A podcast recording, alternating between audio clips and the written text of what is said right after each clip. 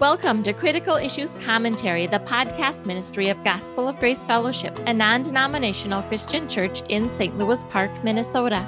This is Jessica Kramasz, your host for today, and I'm speaking with Bob DeWaay, Gospel of Grace's teacher and theologian and author of Critical Issues Commentary. Now, in the last several episodes, we were discussing Priscilla Shirer's book, fervent. And we were talking last week about the allegorical use of scripture.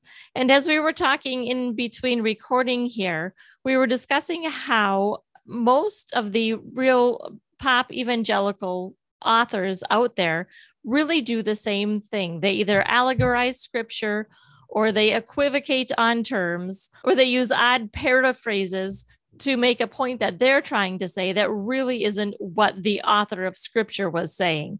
And so we kind of flipped through Shirer's book and we were looking at Bob's book, which is his first one, Redefining Christianity and understanding the purpose driven movement. So that was, it goes back several years and it was about Rick Warren's purpose driven life but the issues always remain the same. It always comes back to reinterpreting scripture, finding out what it means to us, rather than looking at what the Holy Spirit inspired authors mean.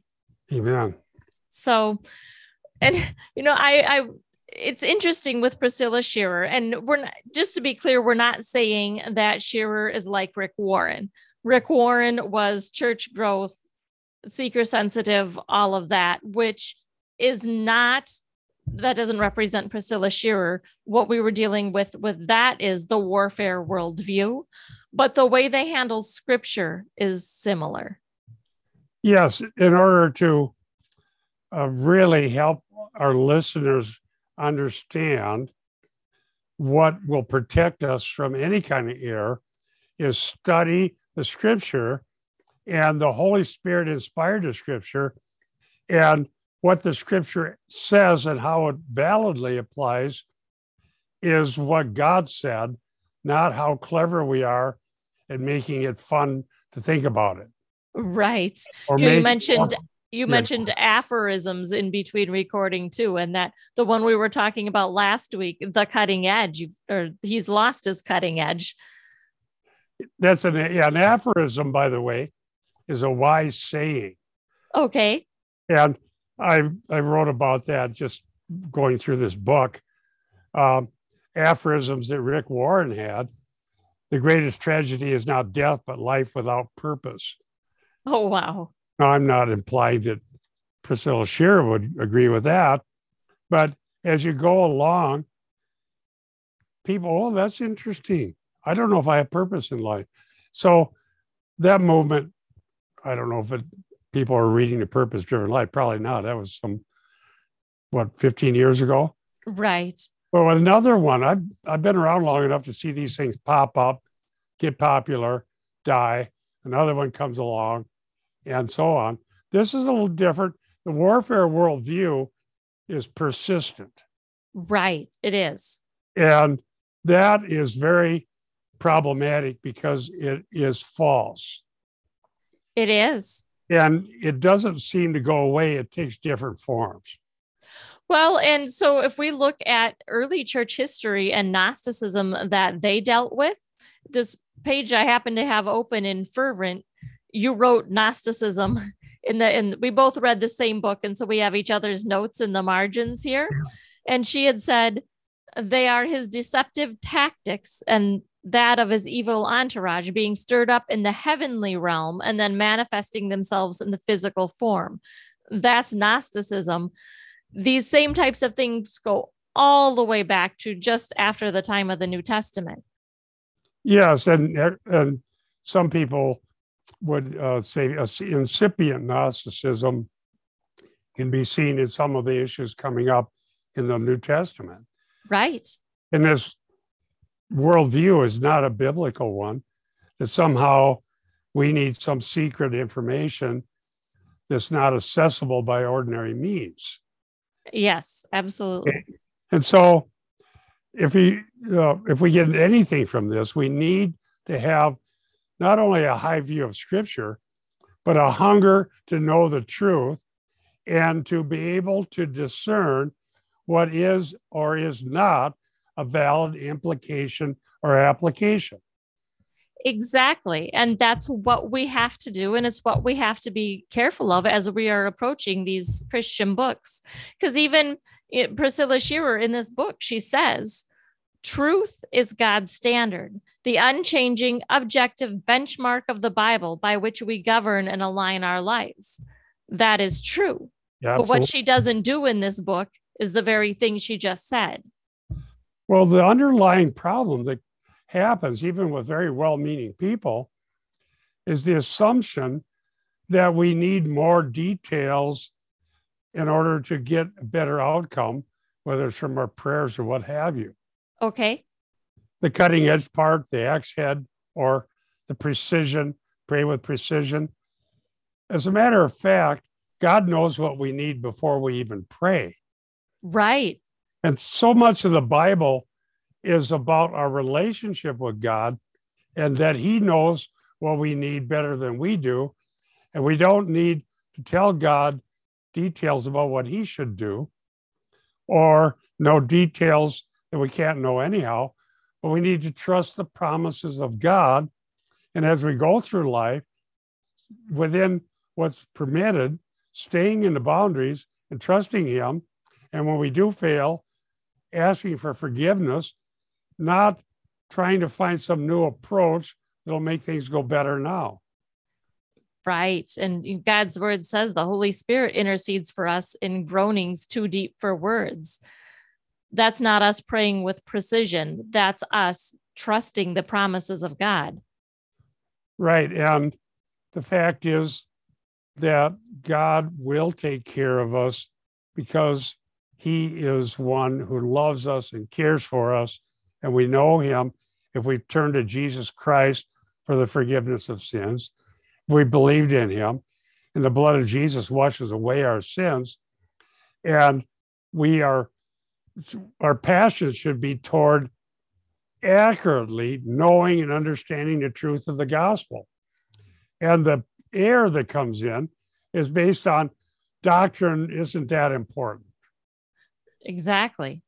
And so, how many people have compromised with people who deny the Trinity or don't understand Christian doctrine and are not passionate about knowing the truth, explaining the truth, expounding the truth, and laying that out there? That is ubiquitous in Christendom. It, yeah, it absolutely is. And so, how can we say the truth is okay, it's important, but when we go to have a big seminar, let's do something that's relevant to people. Okay. And if the truth is not relevant to us, then we need to start questioning do I really know Jesus Christ? Right. His people hunger for the truth and for the word of God and for the means of grace. Yes, yes. And if we don't have a hunger for the truth, we are liable to become deceived. Yes. Those who do not welcome the love of the truth, according to Thessalonians, are the ones who end up deceived by the lie and the Antichrist. Yes. Who's not, I, I'm not saying is on the scene of history. So to that end, we we had looked at some of the similarities. Why? Because the next one will come up. Right. There'll be another. Uh, the next big hit book is coming.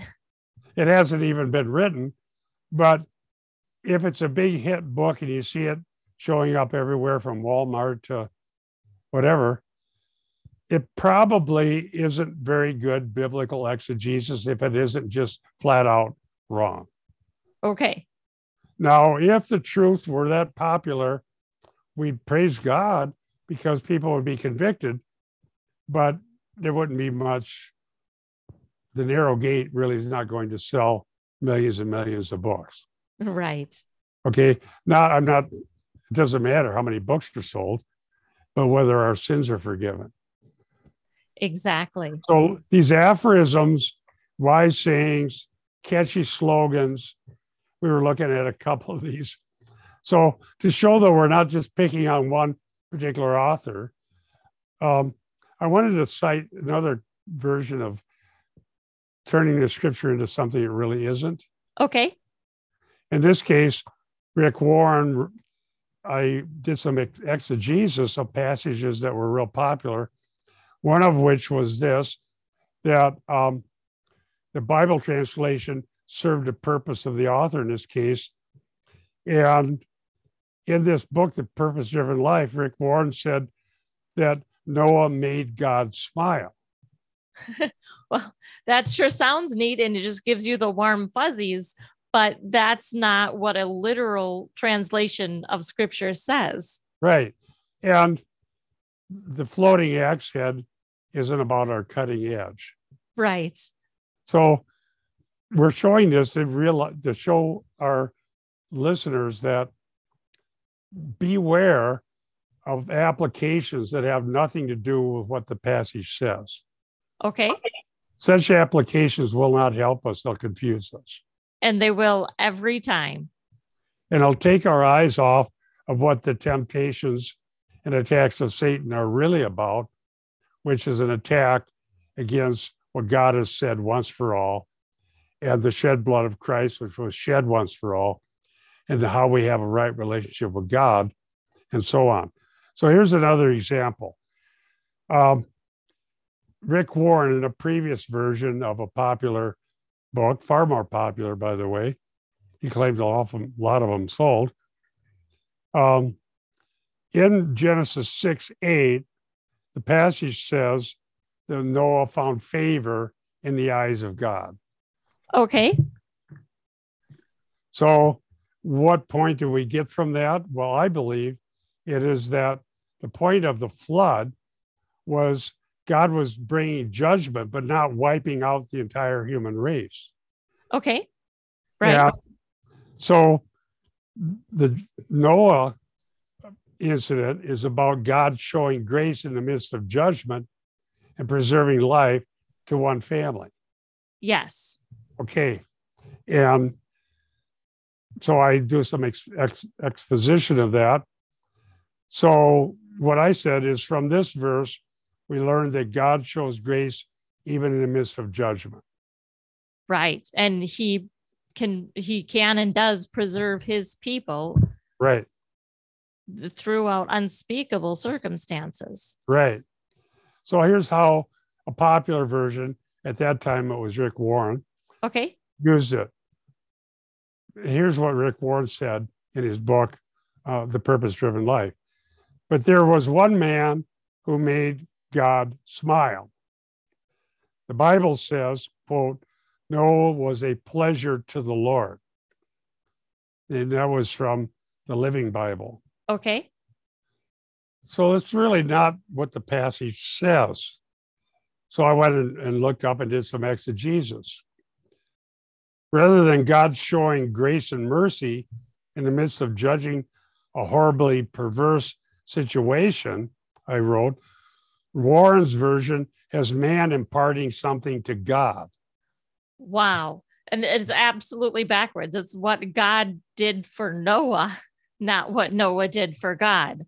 And if you look at Noah, the mentions of Noah elsewhere in the Bible, imagine he was a preacher of righteousness. Yeah. And so on. And hmm. we need to have a biblical worldview grounded in the key issue is messianic salvation. Eh, yes, and it is from the very beginning of Genesis, and that's we keep talking about the truth. Well, yes. Gen, that in Genesis is where we find the truth and the lie. Right, the truth versus the lie. Salvation is found in Christ alone. Only Christ Himself is fully human and fully God in the incarnation, and the one who died for sins, and the one who proved who He was through predicting his own death, burial, and resurrection. And popular warfare worldview, New Apostolic Reformation, purpose driven, uh, whatever it is, always mutes that and tries to put us in the place of whether or not God's purposes come to pass. That's right. It makes all of them, though they are different things, are all a man centered doctrine. And, Right. you know, you can even look at the post millennialism that has been so prevalent through all of American history. There again, it makes it all about us and what we are going to do rather than God and what he has done and what he is doing. Amen. So, just to show, if you look it up in a more literal translation, the New American Standard says, But Noah found favor in the eyes of the Lord. The New King James says, Noah found grace in the eyes of the Lord. So, I searched a bunch of versions, and here's one. The only version I found that makes the passage man centered, more man centered, besides the one that Rick Warren cited, the message says, but Noah was different. God liked what he saw in Noah. Oh, wow. That absolutely, and it doesn't even, it's not even grammatically similar. Well, the fact is, uh, this is not helpful. And we're not saying that Priscilla Shirer has the same approach that Rick Warren did. right. It's a different um, type of movement. It's more the warfare.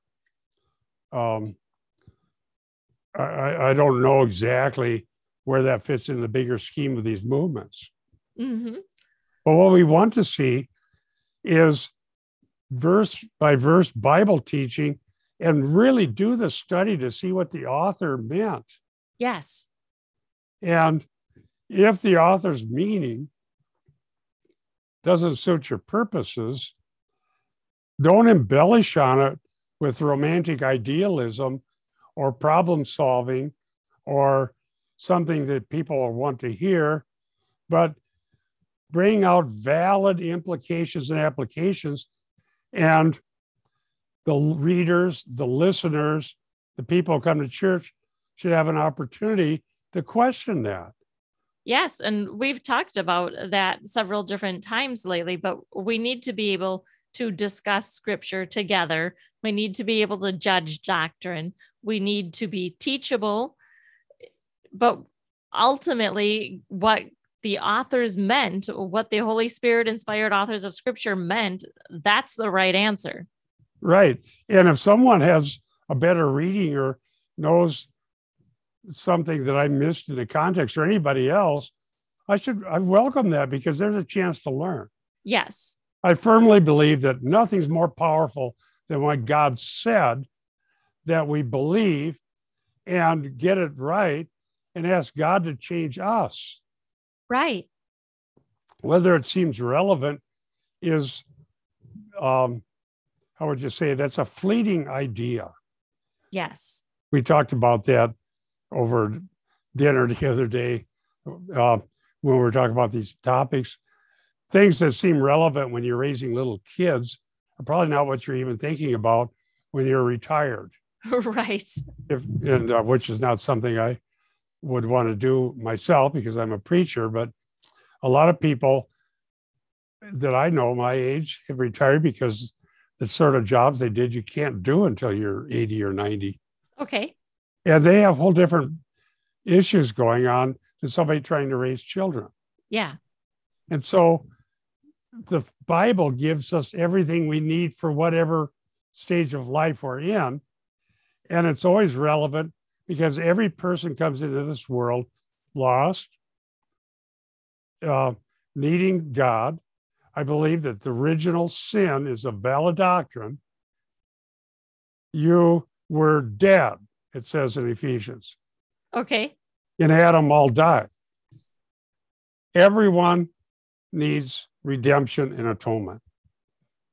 Right. Everyone who knows Jesus Christ as Lord and Savior and confesses the truth about him needs wisdom so that as God gives us grace and changes us, he helps us so that we don't dishonor him. Okay. And nothing will be more powerful to that end than the means he's supplied to us, which we call means of grace. Number one of which is scripture. Yes. Okay. So when the scripture it says, um, find your purpose so that you can make God smile, that is about as worthless of anything that I have ever heard. Okay, so as we're just discussing this, I'm thinking to myself, okay, we have Priscilla Shirer, warfare worldview. We need to know what Satan is doing, and we need to use prayer as a weapon to thwart his strategies. Okay, we have redefining Christianity and, and the purpose driven movement, which makes truth palatable to unbelievers for the purpose of church growth and finding your purpose. Uh, even more than that, in the end, there's a peace plan where the whole world is going to be saved or changed, and that doesn't work either. Yep. So yeah, so you got so we have false spiritual warfare based on an allegorical interpretation of scripture. Mm-hmm. We've got false church growth. True church growth is the preaching of the gospel, and God adds his people to his church. The mm-hmm. purpose driven life or the purpose driven church, that's not true church growth. Well, then, then we have emergent. The emergent comes along and says, Well, yeah, we have the Bible, but we can't really know what it means. I mean, who knows truth? So we're just to have our own version of how we're to make the world a better place by finding what God is doing and joining it. Then you have New Apostolic Reformation, where we have to find out these these secret revelations from God, and we have to make all of this work to bring about God's kingdom. All of them are missing what the truth really is. Right. The truth is found in the person and work of Christ and God's revealed purposes throughout the inspired scriptures from Genesis to Revelation. Right. The purpose driven. If you want to sell a lot of books, it doesn't make sense to. I, I wrote a book refuting purpose driven, and by the time it, that's fine. I'm glad I did that. It's out of print now. The book I wrote about it, because mm-hmm. purpose driven has faded from the scene. Yeah. Emergent never goes away. And we still have that book in print because what emergent is, is essentially the social gospel on steroids. Yes. You know, people quite often, every once in a while, someone will say, Oh, well, I, I, you know, I haven't heard anything about emergent church for a while. I thought that kind of fizzled out.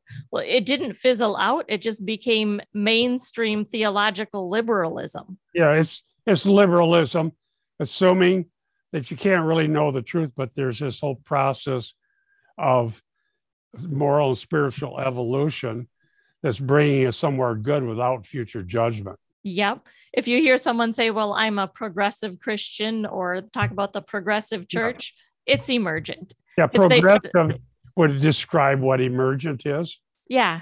And it's based on philosophy, even though there's Bible used in there, you could have it without the Bible at all. Right. And in both cases, by the way, uh, I uh, two of us visited both the Rick Warren situation and also the emergent one in primary source research. Okay. But we're not. No one said that we misinterpreted or misapplied what was going on. Right. We gave a copy of this book to Rick Warren personally, and oh, they never did one thing to prove that Rick Warren's interpretation of Genesis 6 was correct and that mine was false. Never. No right. one said that. Yeah. His handlers didn't say that. His leadership didn't say that. No one said that. Why? Because they don't care. Right. If somebody, if I publish something and someone can show that I had the scripture wrong, I would feel obligated to make it right. At least go to our Sunday school class where we have people can challenge what we say. And if that's a wrong reading, I'm not, then make it right. Make it right. Okay. The emergent, since they didn't believe that the Bible means what it says and that human language can't convey meaning, which is absurd because you're using human language to convey the idea that your language can't convey meaning. so it's self-referentially absurd and irrelevant, but that's people don't seem to care. So in the case of Priscilla Shirer, which is what we're talking about, she gets basic concepts right, but then goes somewhere else in the applications and how scripture is handled. Yes. That may seem harmless, but let me tell you this. Um, in the end, it's not harmless. Okay. The idea of the Elisha narrative and your cutting edge would inspire people to think if I have a really vivid imagination and I can really do a lot of things here. Okay.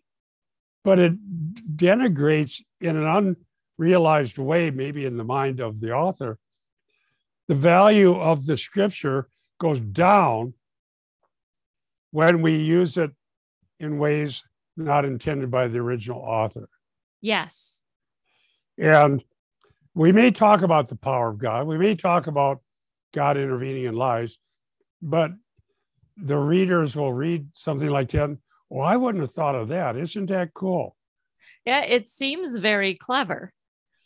But clever doesn't change lives, but the power of God in Christ, convicting us of sin and changing us by his grace, does. Right. So God didn't see something in Noah that made him smile. He showed mercy. Yes. All the way back through the seed promise in Genesis 3 after the fall. And he's keeping his promises and not simply trying to help us solve the world's problems through some program. That's right. And you know, if you look at the, the thinking back to the axe head passage, the only thing the man who lost his axe head brought to the table was his need. And he didn't have to find out how Satan was attacking him in order to get his cutting edge back. All, all he had was he had an axe head at the bottom of the lake. There was point of that is that Elisha is a valid prophet from God, and we need at that time we we need to listen. Yes. And this is something that the pagan religions around Israel didn't have someone who could do that. Right. So this this man, all he brought to God was his need, and which really still isn't even the point of that passage. The oh. point of the passage was that Elijah spoke for God and had the authority of God. There's there's probably more than one accident during that time of history in the world. right. So, you know, it just yeah. we we just can't do that with scripture. And as soon as you start seeing an author allegorizing scripture or equivocating on terms it's a time to stop back up look at that passage and say what is intended here by the author? Yes and that is the crucial thing that we need to bring with us here. What did god say? And how do we understand it in the context? And what are valid implications and applications? And what is the theme here, which is God's plan in salvation history to bring redemption and atonement? And we're not heading toward some utopia, we're heading toward judgment, and we need to escape from the wrath of God. That's the big picture. Right. And emergent was denying future judgment. And they say that. We I debated one of their leaders. They say we don't believe judgment is going to happen, that God's going to judge the cosmos. Right. They they think judgment is what happens now here on the scene of history through natural consequences. Right. And so time after time, uh, those who are listening to this and study and I'm trying to understand what did the biblical author mean because the biblical authors are inspired by the Holy Spirit. Right. Okay. We are out of time for this edition of Critical Issues Commentary Radio. You can access this episode and many others, as well as years worth of articles at the website cicministry.org. While you're there, click on contact and send us a message. We'd love to hear from you. We want to encourage you all to stand firm in one spirit with one mind and strive together for the faith of the gospel. For Critical Issues Commentary, this is Jessica Kramasz. And Bob DeWaay. We'll see you next week.